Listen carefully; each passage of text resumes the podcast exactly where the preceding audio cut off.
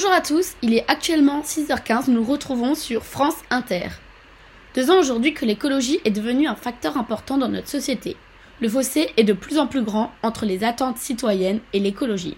L'exemple des Gilets jaunes représente bien le fossé existentiel de notre société. Aujourd'hui, nous allons nous pencher sur le sujet du biomimétisme, lié à l'écologie dans l'architecture.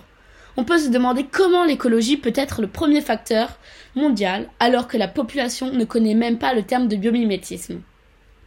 Dans le reportage Grand Angle, micro-trottoir dans la région Grand Est à Strasbourg, présenté par Jérôme Moniez et Carla Meyer.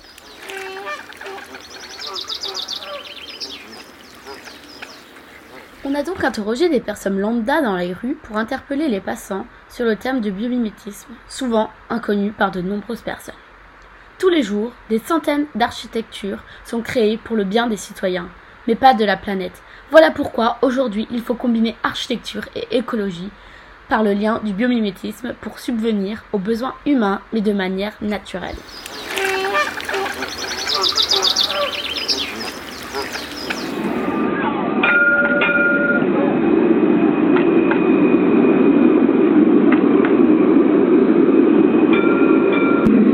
Euh, bonjour monsieur, excusez-moi, est-ce que je peux vous déranger 5 minutes s'il vous plaît Euh, ouais, pas de souci, bonjour. Ouais, Très bien, alors du coup en fait c'est un petit reportage audio. D'accord.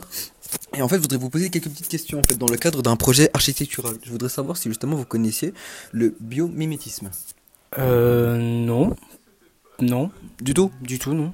Bah très bien, bah du coup bah, si vous voulez je peux faire un exemple. Du coup le biomimétisme justement c'est ce qui s'inspire du vivant.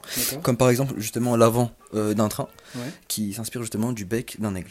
D'accord. Vous, vous voyez de quoi je parle? Ouais, ouais, ok. Du coup, bah très bien.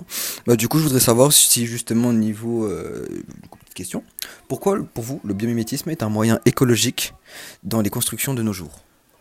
Euh, alors là, euh, vous me prenez un peu de cours, mais bon. Euh, du coup, le biomimétisme, un rapport avec l'écologie. Euh, bon, du coup, si ça repart du vivant, bah, je pourrais dire que que l'écologie euh, est bénéfique pour l'architecture euh, parce que c'est bien d'utiliser un peu les, les les matériaux un peu recyclables. Je pensais un peu euh, Vous avez des petites références d'architectes? euh, là, je suis en train de chercher. Je pensais aussi un peu à Achille Duruban. Euh, il utilise un peu les tout ce qui est un peu carton, tube en carton, caisse. Donc du coup, la Paper House, il utilise des, un peu des matériaux recyclables. Tout ce qui est bah, du coup carton, tube en carton et et les caisses. Je trouve ça plutôt sympa.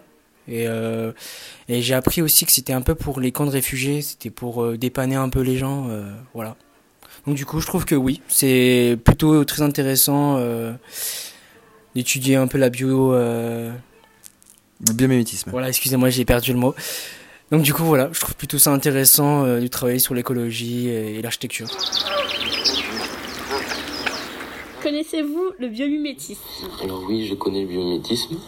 Euh, et le biomimétisme est un moyen écologique dans les constructions de nos jours, euh, car euh, c'est un moyen de répondre à des problématiques actuelles de façon raisonnée, en revenant à des inspirations et des exemples et des, et des exemples concrets, pardon, dont la structure est parfaite vu qu'elle est issue de la nature.